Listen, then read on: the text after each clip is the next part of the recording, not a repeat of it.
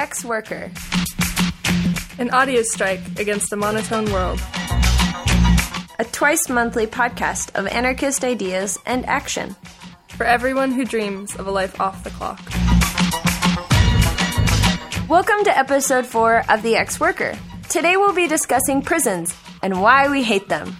We'll also hear a review of Between Predicates War, Theses on Contemporary Struggle, an interview with someone involved in the Indiana Prisoner Zine distro, and much more. My name is Alanis. And my name is Clara, and we'll be your hosts.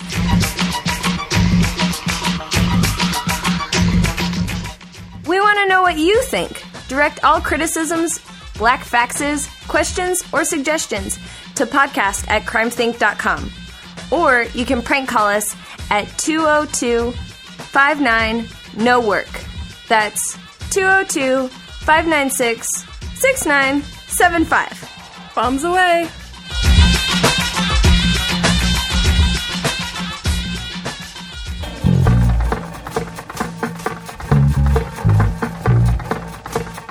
Before we get to it, let's hear some news and updates from struggles around the world. Clara? Riots have raged across Turkey for over a week after an occupation in Istanbul's Gezi Park was brutally broken up by police. The protesters, who are trying to prevent the construction of a shopping mall on top of some of the last remaining green space in the city, fought back with force. Clashes have spread to over 36 cities in Turkey and are no longer only focusing on the destruction of the park, but also government corruption, media silence around the protests, and President Erdogan's bid for a renewed religious fundamentalism in Turkey. A comrade holding it down at Gezi Park sent us his account. He writes from behind the rubble. The first barricade seems impenetrable. Hundreds of bricks piled high, torn fences, and flipped over cars mix into a single shield of corrugated steel, with long metal spikes sticking out front, as if ready to defend against any horse charge. But then you walk another 10 meters and see the next one, twice as big, more bricks, more fences, graffiti all over it. Not only the main street and all of the side streets, every surrounding street is blocked. All the sidewalks are sand, having their bricks taken out and put to new uses. Constant streams of people are hanging out around each barricade, posing for photos. Vendors are selling spray paint, gas masks, and goggles between each barricade. iPhones, iPads, and all iDevices are capturing the moments of joy and pride for everyone. All ages join in the jumping on of destroyed cars, playing inside the smashed out tractors, buses, and media vans. The Ataturk Cultural Center, a five story building on one side of Taksim Square, is draped with massive banners saying Don't Obey, Tayyip Resign, and huge flags of Ataturk, mixed with anarchist graffiti and football signs. The whole thing seems medieval, with helmets, javelin poles, and a view of the Bosphorus, Hagia Sophia, and Blue Mosque in the horizon. The majority of violence, it seems, has moved to the other 60 cities in Turkey, where demonstrations arose, especially in Ankara. The local demands of the Gezi Park demonstration no longer have any relevance for the majority of people taking part in this mass uprising, but everyone is still somehow unified by their opposition to the police and enraged at the overreaction of the government. What binds the hundreds of thousands of people in the Taksim Square together can't be explained by any political ideology or secular or religious divide or green movement. Rather, it seems that the sheer joy of taking over the center of the city has kept the movement alive, liberating it from both police control and the market imperative of growth. Please visit flickr.com slash photos slash Weltgeist for a growing photo archive of Gezi Park. Weltgeist is spelled W E L T G E I S T. Meanwhile, solidarity demonstrations have spread all over the world, including marches and actions reported in dozens of cities, and even a solidarity reoccupation of an urban farm in San Francisco, renamed Gezi Gardens. On June 3rd, the Supreme Court ruled that police making warrantless arrests are allowed to collect DNA swabs, a practice already standard in half of all states. The DNA collection, which consists of a swab that takes cells from the inside of an arrestee's cheek, will likely become part of standard booking procedure, along with standard identification techniques such as fingerprinting and photographing. The G8 in London doesn't officially start until the 17th, but protesters have already had a few run ins with the police in the lead up week of action. Pigs raided the Counter G8 Convergence Center early on June 11th, arresting people while utilizing tasers, tear gas, and brute force.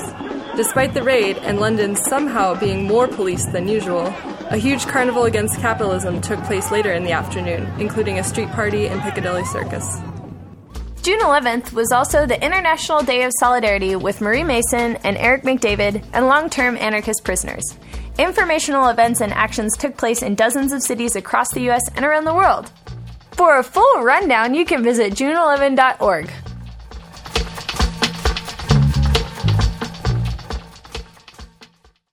Now it's time to hear some entries from the CrimethInc Contradictionary. This episode is brought to you by Trial and Bluff.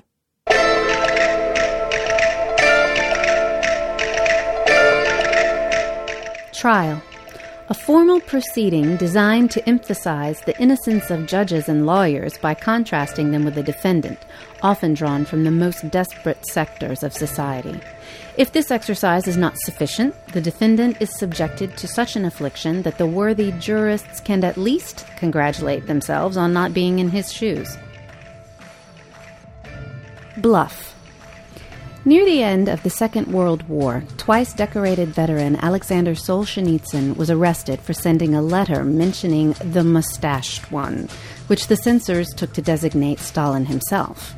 Young Alexander was sent to the Soviet prison labor camps along with millions of dissidents, supposed conspirators, prisoners of war, and hapless civilians. After Solzhenitsyn and his fellow inmates had spent several strenuous months in forced labor, a guard distributed registration cards in a belated effort to sort out who all these new prisoners were. One of the blanks on the form was marked trade or profession. Other inmates answered tailor, barber, or cook in hopes of obtaining a more advantageous position in the camps. But Solzhenitsyn, fed up altogether, scribbled in nuclear physicist at this time, the top Soviet scientists were racing to discover the secret of the atomic bomb. Solzhenitsyn didn't give the survey another thought, but a year and a half later, a Black Maria arrived just for him. It took him to a Sharashka, a special scientific research facility run by Ministry of State Security. He had never studied nuclear physics. We can imagine Solzhenitsyn on the laboratory bench the following morning, beginning his first day of work under the watchful eyes of elite guards. Concealing his dismay, he whispers to the inmate beside him, Are you a nuclear physicist? Shh, of course not, hisses back his new colleague. But don't worry, these morons have no idea what's going on. For more explorations of the war in every word, visit crimethinc.com slash contradictionary.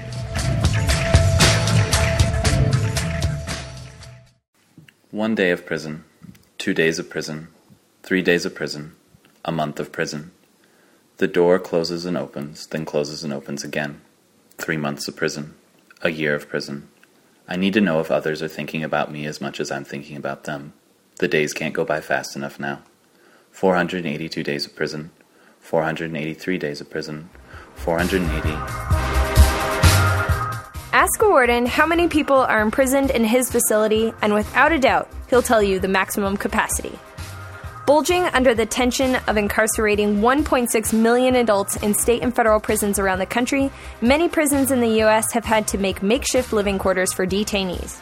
Inmates sleep in public places like gymnasiums and cafeterias, and cells which were designed to house only one person now house three. Marie Mason, in fact, once lived in a gymnasium sized control unit that housed up to 20 female prisoners, but recently the space has been cut in half. For years, the United States has incarcerated far more people than any other country. Today, imprisoning some 716 people out of every 100,000. Over the past 30 years, the federal prison population in the U.S. has jumped from 25,000 to 219,000 and it's an increase of nearly 790%. As a result of harsh sentencing, the average age of prisoners is changing as well. Last year, some 95,000 juveniles under 18 were put in prison, and that doesn't count those in juvenile facilities. And between 2007 and 2011, the population of those over 64 grew by 94 times the rate of the regular prison population. So, in 2011, the Supreme Court labeled California's overcrowded conditions in its jails unconstitutional and ordered the state to release 30,000 prisoners by the middle of 2012. In response, California slowed the admission rate and had 15,000 fewer prisoners by the end of the year. The total state prison population dropped by about 70% due to California alone. And so, though the U.S. prison population is shrinking slightly because of California, the number of inmates in federal lockup is increasing. Some prison reformists argue that the most important element in explaining the hefty incarceration numbers are mandatory minimum sentencing requirements at both state and federal levels. These requirements automatically set certain prison sentences for certain crimes. And reformists argue that changing these policies can reduce prison populations by reducing lengthy prison terms that contribute to overcrowding. But bending under their own weight, in 2011, seven states weakened or repealed certain mandatory minimum regulations.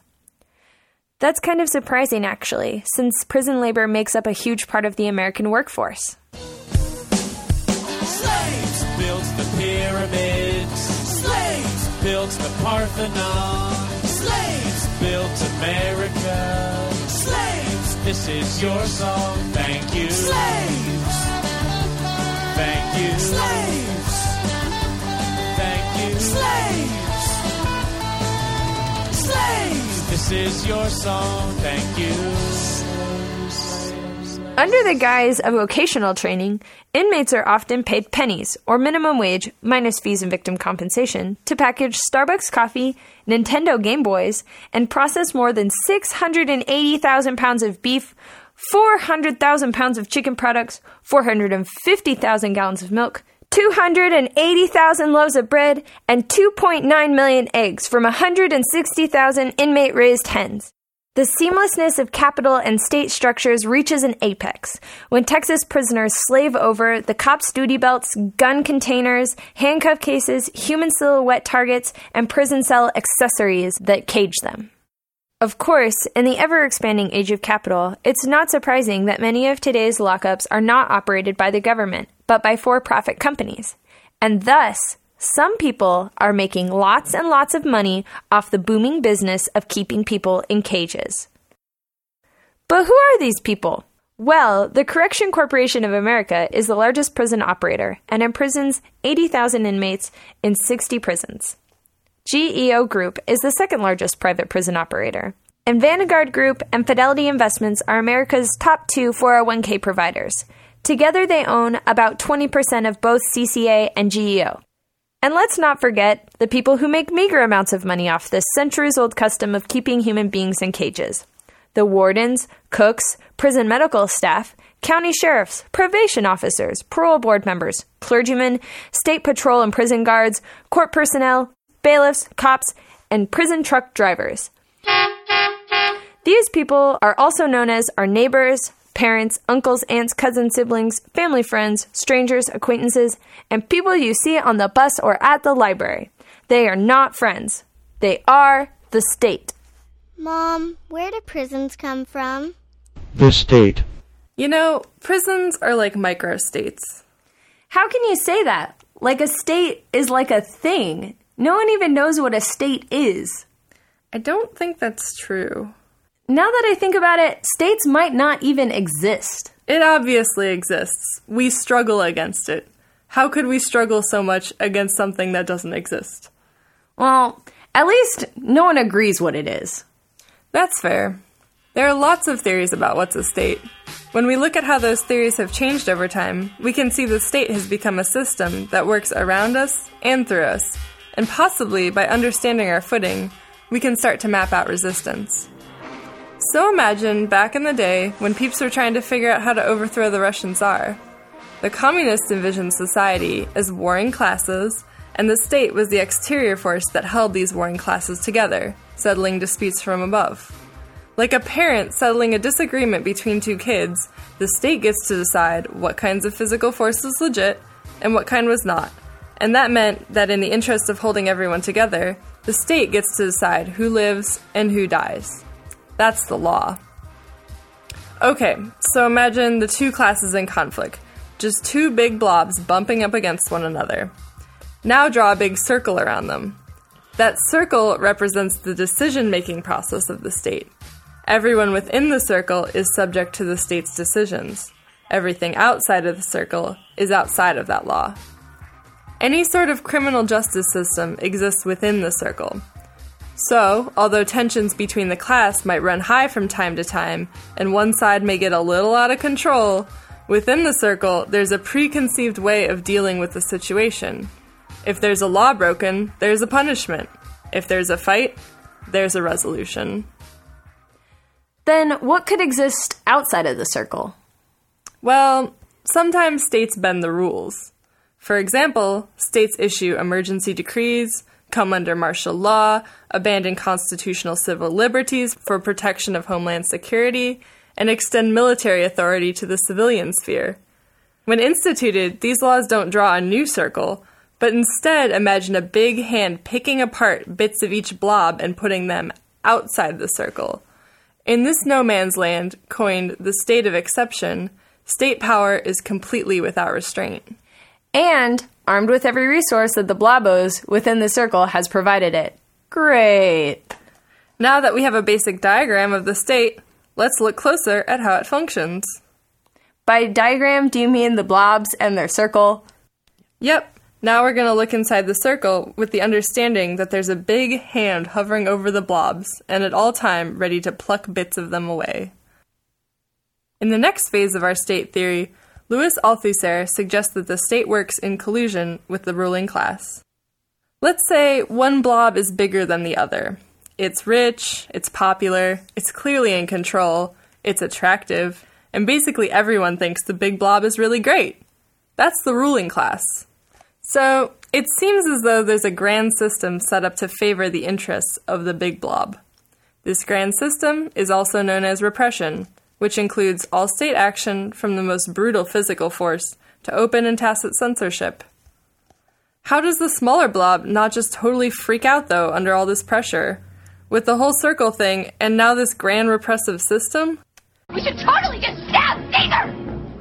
Althusser suggested that there are actually two state structures that work together to do what the state has always done hold the warring classes together. So, there's this repressive system that contains the government, administration, the army, the police, the courts, and prisons. But there are also ideological institutions that make everyone feel like they know what's going on and kind of create this social lube whereby the state keeps order and the big blob stays on top. So imagine the state as an electric chair. The repressive system is like the chair and the straps, and the ideological institutions are like the sedative that you take before. Wait, so what's the electricity? Oh, yeah, that's the state power coursing through you and the chair. Speaking of executions, do you want to talk about Foucault? Yeah. In the middle of the 20th century, Foucault and Althusser diverted from preceding state theories. They were more interested in how states control society. In different ways, they looked at how the state had evolved from an institution that maintains order between the blobs. Foucault arrives at something much more amorphous and spiritually penetrating. In fact, he kind of argues that the state doesn't even exist anymore. For Foucault, the classical notion of the sovereign power is receding and discipline is advancing. In Discipline and Punish, we witness punishment as spectacle disappear. Now, the certainty of punishment and not its horror deters a person from committing a crime. So instead of a cleaved hand, conviction marks the prisoner. Culpability exists in the motives, passions, and instincts of the criminal. And so the supervision and direction of an individual's mind became the crux of punishment.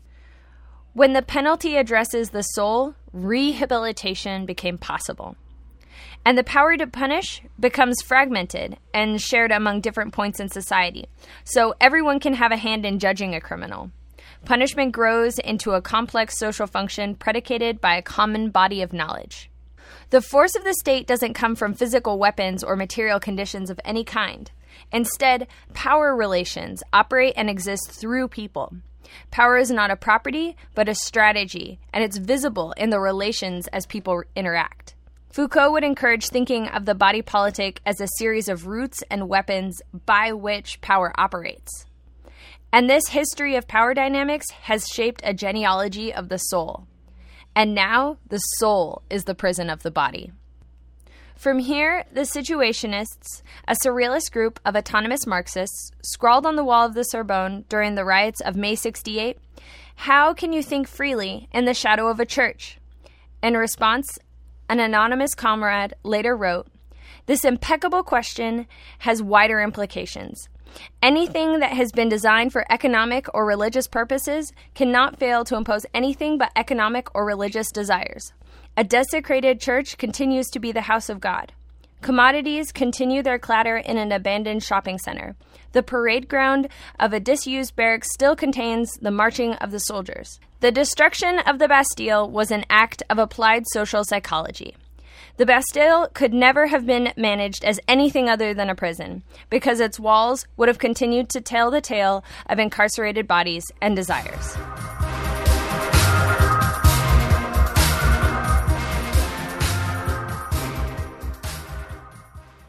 Mom, how do we destroy prisons? The contemporary prison abolition movement has deep roots in the abolitionist movement of the 1800s. Today, there are more black people under correctional control, in prison or jail, or on probation or parole than were enslaved in 1850, a full decade before the Civil War began. Academic and prison abolitionist Angela Davis.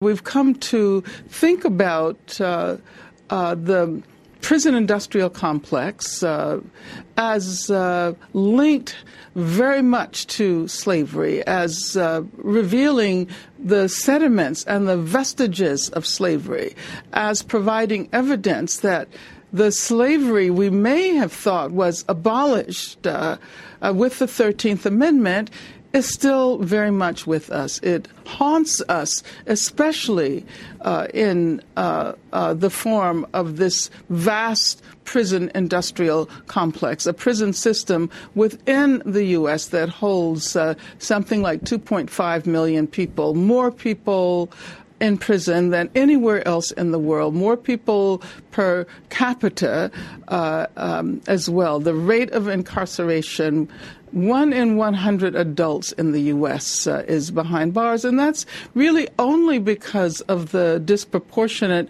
number of black people and people of color uh, who, whose lives have been claimed by the prison system. While in reality, fewer than 1 in 100 Americans are in jail, among the population of young black men, the ratio is actually closer to 1 in 4. That's racist! Oh, well. Today, a young black man is more likely to be imprisoned than to get married or go to college. The abolitionist movement continues today and calls for the end of the prison industrial complex, though many activists focus their energies on specific reforms, such as eliminating the death penalty. For example, Mumia Abu Jamal, a black nationalist who spent 30 years on death row, is an important figure in the abolitionist movement. Abolitionists also call for the shifting of resources away from punishment and toward education, housing, and social services that build up communities instead of tearing them down. These arguments are similar to those Frederick Douglass or W.E.B. Du Bois might have made with respect to the abolition of slavery. Many prison abolitionists advocate replacing the contemporary prison system with other governmental structures, or even just reducing the role of prisons in society.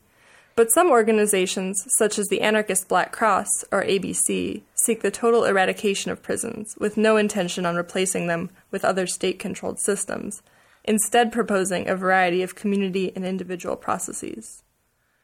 The first anarchist Black Cross emerged out of the Tsarist government's repression of anarchists in 1906.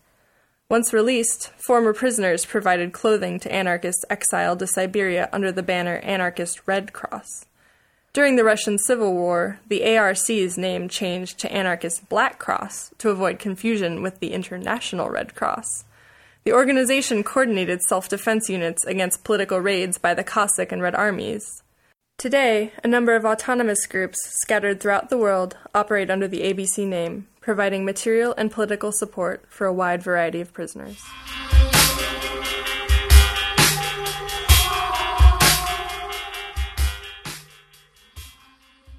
Mom, how do we destroy prison society? Can I make an understatement? Yeah. One key obstacle to destroying prisons is that it's not just the walls and the barbed wire. It's not even just the guards and wardens. We're all enclosed, surveilled, and aware of all of this. Imagine a city where you would be able to leave your apartment, your street, your neighborhood, thanks to your d- individual electronic card that raises a given barrier. But the card could be just as easily rejected on any given day or during certain hours. What counts is not the card or the barrier, but the computer that tracks each person's position and affects a universal modulation. If you're a prisoner, this is pretty easy to imagine. Hell, if you're an office worker or a postal employee.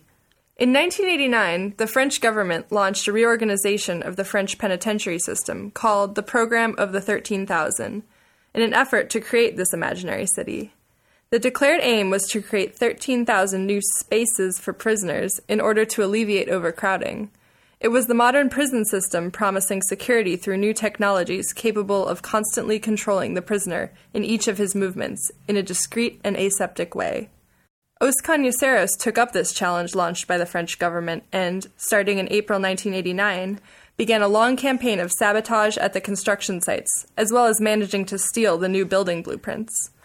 This group of antagonistic workers had emerged from May 68, already a collection of petty criminals, social outlaws, and the willing accomplices of prisoners.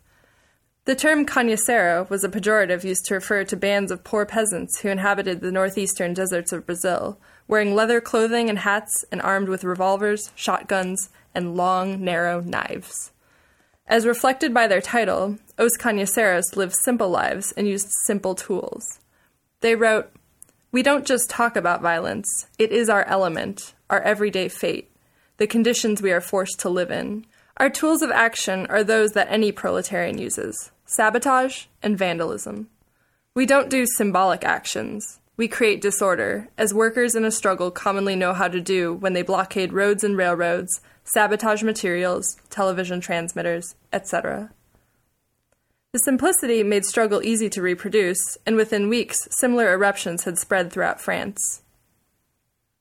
After more than a year of sabotage, Os Cangaceiros obtained 10,000 addresses of residents in the vicinity of future prisons to whom they sent extracts of a voluminous dossier containing dates and information about the institutions of punishment that were being built.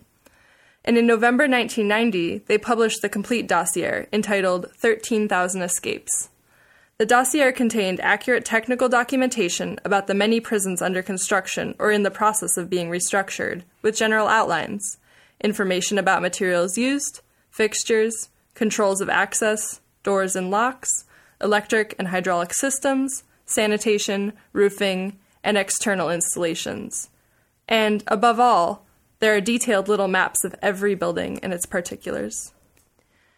So, as anarchists, we see how civilization continues in its mad path toward the enslavement, commodification, and eventual destruction of all life on Earth and the state remains persistent in its repression of those who choose to act upon their desire to put it to an end. They know that every arrest, every jail term, every snitch in the world cannot stifle each of our irrepressible passions. For the informality of our resistance is strength, and they can never take away our solidarity of frustration and awakened hearts. They cannot preclude our desire for insurrection if we maintain dedicated to supporting, through both aid and continued action, those in our communities who fall victim to the state's repression. When some insurrectionary anarchists choose to couple their material support of prisoners with a personal hatred of prison society, this hatred has historically manifested in the form of fire and well coordinated attacks on state facilities. And, if everything goes according to plan, the timing of the assail will also publicize a corollary prison riot. But as Os Cangaceiros demonstrated, there are lots of actions that both enable prisoners to live subversively and reject the spectacle of the state. We asked a Supermax lockup prisoner who has been rebelling against the state prison system for over 20 years for his opinion on the role of insurgency, inside and outside. I apologize for audio, but what of? Open prison rebellion won't be polished either. This audio crawled through a few dozen feet of concrete and bulletproof glass to get here. Everybody got a role. You got above ground, you got underground, you got hard hits, you got light hits. Um, the objective should be not only to expose state for what it does, but also to disrupt its operations. You know, to let them know that we don't struggle in, in, in, isolation, that we don't struggle alone, that they can't just murder us and kill us and beat the shit out of us and drug us up and lynch us without there being repercussions, without there being exposure. It's not all about us on the outside. Even amongst the tightest government techniques, revolt lives. For example, in the early 1990s, Indiana state penitentiaries erupted in rebellion. Prisoners engaged in hunger strikes and took correctional facility staff members hostage. Though Indiana prisons have a long history of rebellion, during these years, the acts of individual prisoners began to link up. This was their uprising, and it was spreading. Our comrade reads a passage of his own writing describing solidarity between prisoners during this time. This excerpt comes from the book Down Reflections on Indiana Prisoner Resistance. The DOC referenced herein stands for Department of Corrections, and MCC stands for Maximum Control Center. Something that people don't talk about much is that one of the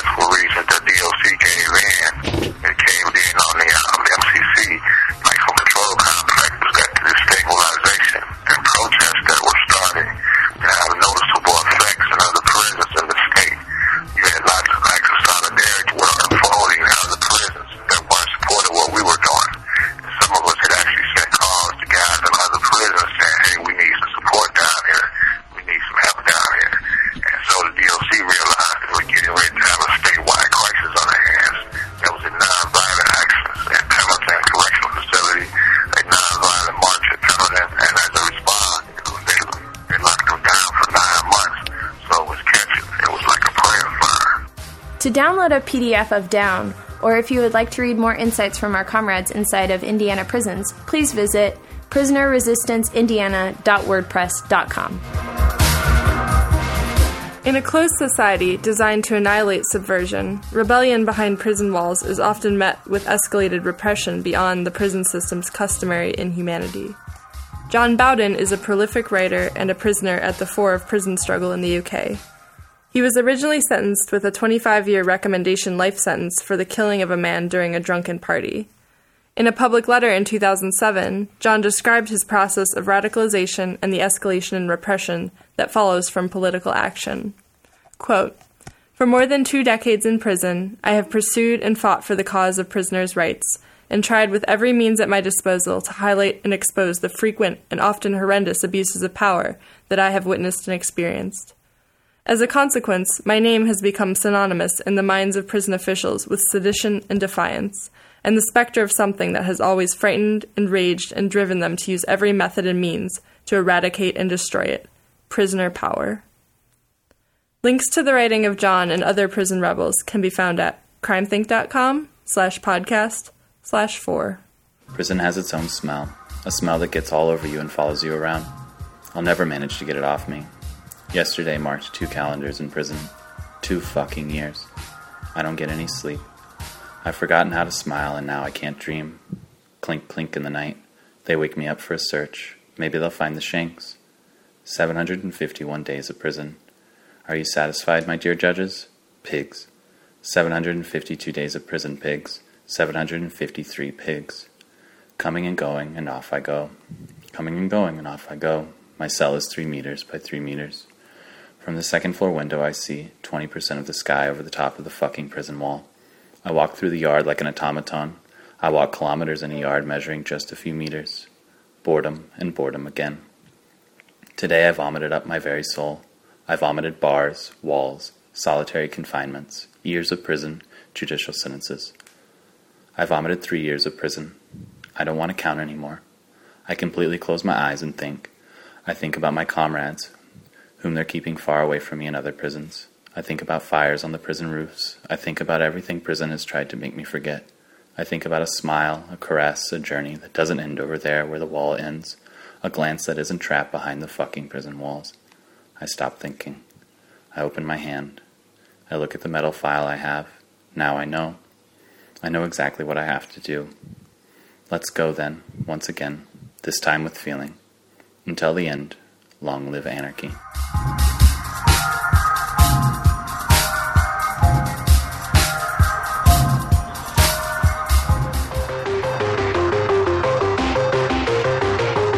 And now it's time for the chopping block, where in each episode we review a classic or contemporary anarchist text and let you know what we think. Today we're looking at a recent publication entitled Between Predicates War Theses on Contemporary Struggle, from a rowdy assemblage of uncontrollables known as the Institute for Experimental Freedom. Between Predicates War comes at a time when many anarchists of the world are reeling from Occupy, the Arab Spring, London, Greece 2008, perhaps as soon to be Turkey, hashtags, austerity, and more forms of hefty repression than we can throw a brick at. We've struggled against governing forces, and the rubble of our lives puts a metaphorical spin on the isolating question of where do we go from here? Even the language at our disposal feels compromising. Where to? What is governing? What is struggle? What is this we? Proving the limits of language. Because there's a feeling there telling us that there's a situation unfolding and a party therein. The book feels like a strong deviation from other insurrectionary anarchist material. It's a pensive evaluation of the situation that we've got going on here. There's an insurrection afoot, maybe, but how? And how could we be party to it? IEF postulates the end of the state as a solid institution that we could hypothetically bludgeon with a big stick, small flag. In the age of technology, governance has become a composition of intersecting techniques poised to extract power from the governed. Totally immersed, we move forward. A crisis erupts, and herein we call out autonomy and find, quote, a need for something else.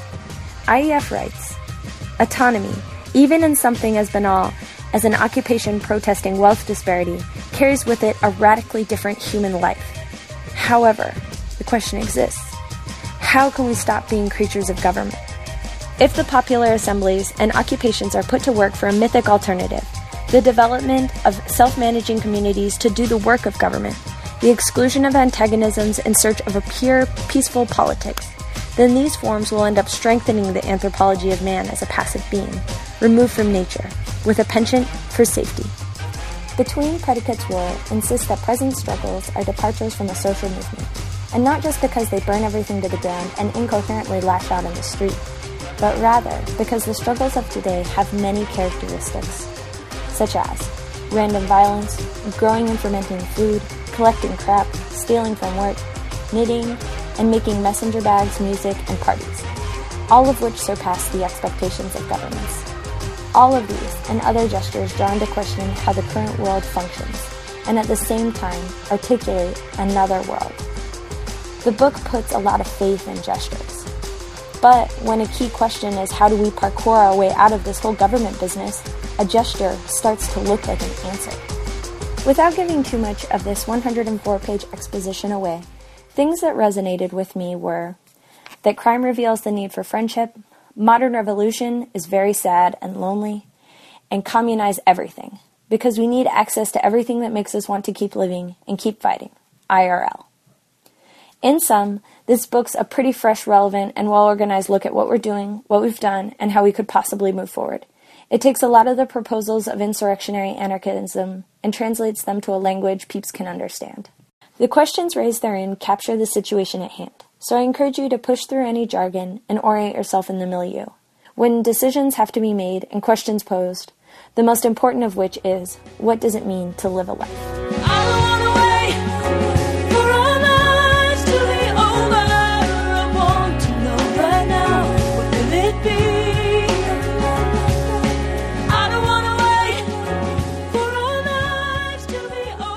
Now it's time for the mugshot, our profile of a contemporary anarchist project. Today we're speaking with Jesse Smith, an anarchist from the Midwestern U.S., who's been doing prisoner solidarity in various forms for the last six years.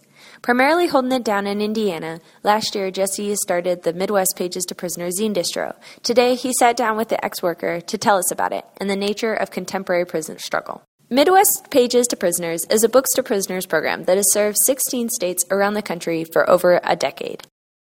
So the zine component of the books distro started about a year ago with the intention of distributing explicitly political material to prisoners, specifically in Indiana.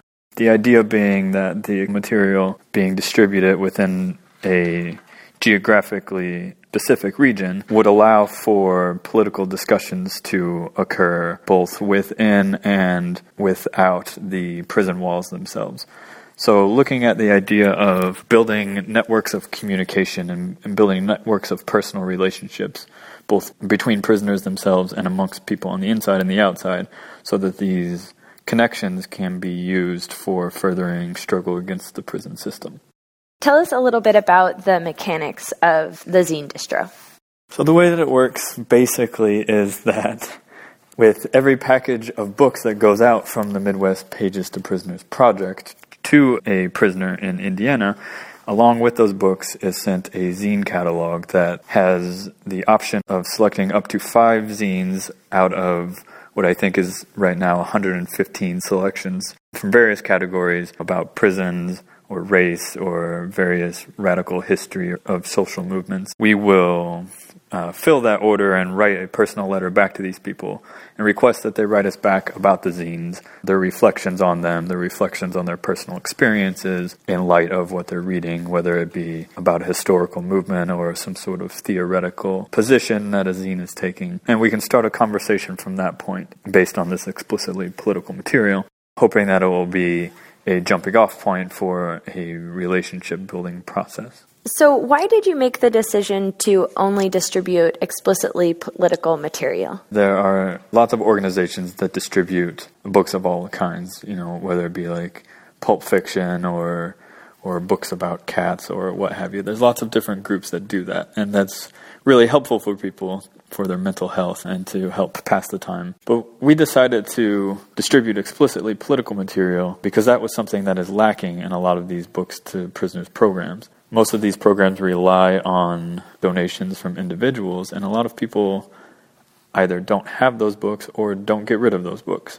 And so, in my experience, has been an extreme lack of explicitly political material going out in these distribution programs. And the second reason is that um, prisoners don't have easily accessible means of getting these sorts of materials other than these books distribution programs. That didn't used to be the case. There used to be lots of radical prison rebels who, who would have libraries full of these things, libraries full of radical books and zines and pamphlets, and people would be writing their own political material and they, they would have these libraries in their cells and they could distribute those to people that would want to read them and what have you. And and have reading groups with these various political materials. But in Indiana, throughout the 90s, those sorts of personal libraries were pretty much obliterated across the state, and lots of people lost all of their explicitly political material of, of whatever flavor it was that they that they had. And so trying to distribute explicitly political material is an attempt to help people rebuild these libraries that they once had and encourage them to share these materials with people who have never had access to them. What sorts of explicitly political materials do you have? Like, could you give me a list of the titles that you have in your catalog, or alternatively, where the political leaning goes for the overall catalog?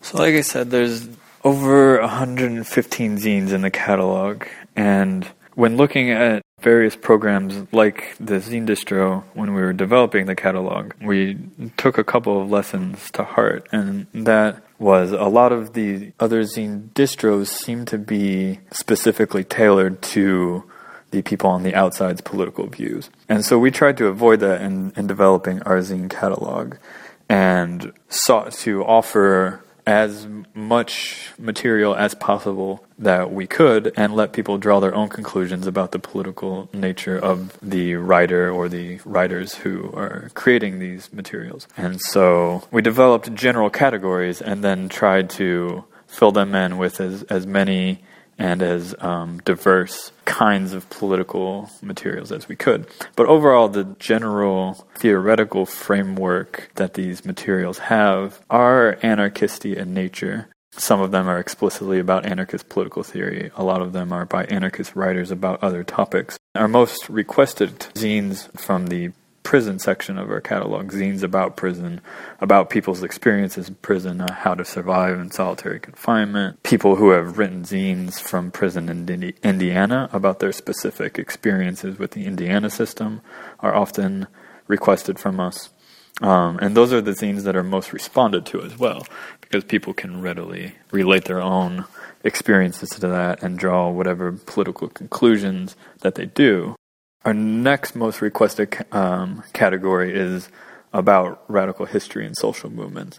Because the zines in that section of the catalog are often attempting to tell a story that is hidden by normal history books. Stories of slave rebellions or more explicitly violent civil rights movements that get clouded over by the history of, of nonviolent movements or what have you. So these sorts of radical history projects that people can relate to moments in their own life if they're old enough to remember those sorts of things. So, going back to this idea about radical political libraries within Indiana prisons, you said before that they were obliterated during the 90s, and I'm just curious about the mechanisms by which they were destroyed, and also uh, is there anything that you either the zine distro is doing or that you're doing in communication with prisoners to prevent that destruction from continuing again? So it's my understanding that the way that this process worked is that it was almost exclusively like procedural shifts in the way that the DOC related to people's personal materials.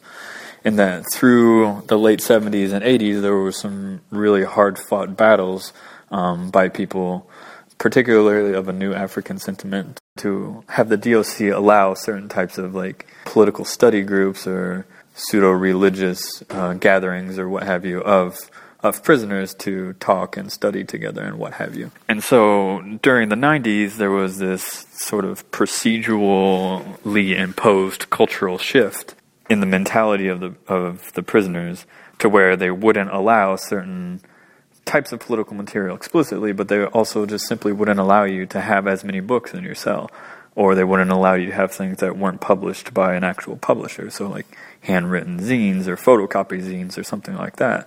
And then they started disallowing these like political study groups, these gatherings of prisoners where these things would be exchanged in the first place became forbidden. And this went hand in hand with two other sorts of shifts. And and this is all talked about more in the down a history of prison struggle in Indiana. There was a shift in the cultural input into the prisons in that they started allowing TVs into prison, and that changed a lot of the ways that people would spend their free time. And so readings and writings weren't circulating as much anymore. But there was also a shift in the cultural mentality of people coming into prison as well. And that in the 70s and 80s, the people coming into a prison were in some ways a product of the late civil rights movement and the black power movement that was starting to come into fruition in the in the mid 70s into the early 80s when it became primarily drug law offenders that were coming into prison in the early 90s early to mid 90s they were lacking in a in a certain sort of prerequisite political understanding that would allow for these sorts of conversations and study groups to take place and so at the same time that all the political material was disappearing, the people that were coming in didn't know about the political atmosphere in the first place. And so there was this structurally imposed vacuum of political discourse that developed through the 90s and, and my understanding is that it exists still today. And so one of the explicit goals of the zine distro is to not necessarily help people reestablish these physical libraries,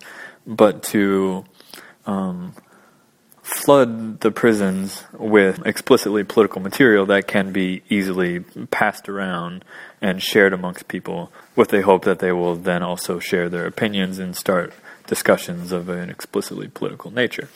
It's not like there's a limit on the number of times people can write back to us, of course, and so we've been sending in packages and packages and packages to the same person, for instance, they're they're getting almost every zine in the catalog by now, and they're sharing it with people that they're housed with and people that they talk to and what have you. And so, while maybe they don't necessarily get to keep all the physical copies of things that we send them, we are of course willing to send copies to anybody that they ask us to, or send them as many copies as they think is uh, useful. Something that we're we're working on now is to try to make some sort of framework for more institutionalized reading groups or, or reflection groups.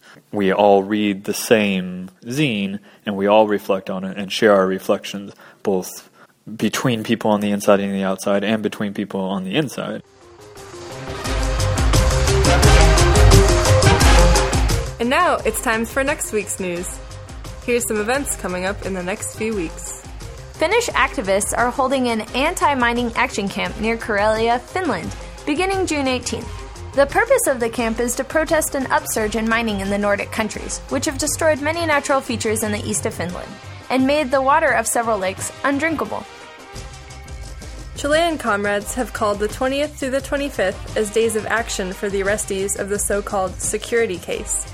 Freddy, Marcelo, and Juan have each been in pretrial detention for three years and eight months, still awaiting a verdict for charges stemming from several bank robberies and the murder of a cop.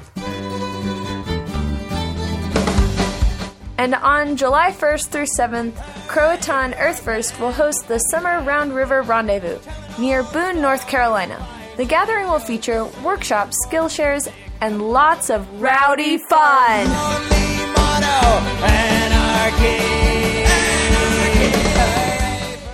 Prisoners in Pelican Bay have threatened to resume their hunger strike and work stoppage on July 8th if their demands are not met.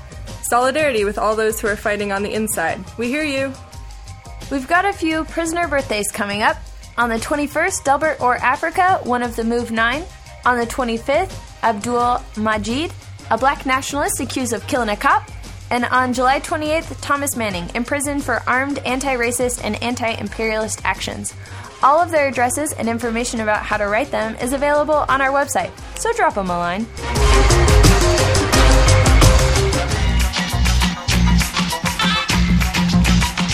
That's it for this episode of The Ex Worker. I'm Alanis. And I'm Clara, and we'll be back on July 7th when we're going to talk some mad shit on the police. This has been a production of the CrimethInc Ex Workers Collective. Thanks to Underground Reverie for the terrific music you've heard on the show. Don't forget to check us out at crimethinc.com slash podcast if you want a transcript of today's show or more information about anything you've heard. And if you got any feedback or ideas for future episodes, drop us a line at podcast at crimethinc.com. Or you can leave us a voicemail at 20259 no work. That is 202 596 6975. Also, if you downloaded this podcast through iTunes, leave us a rating and let us know what you think. Till next time, don't get caught.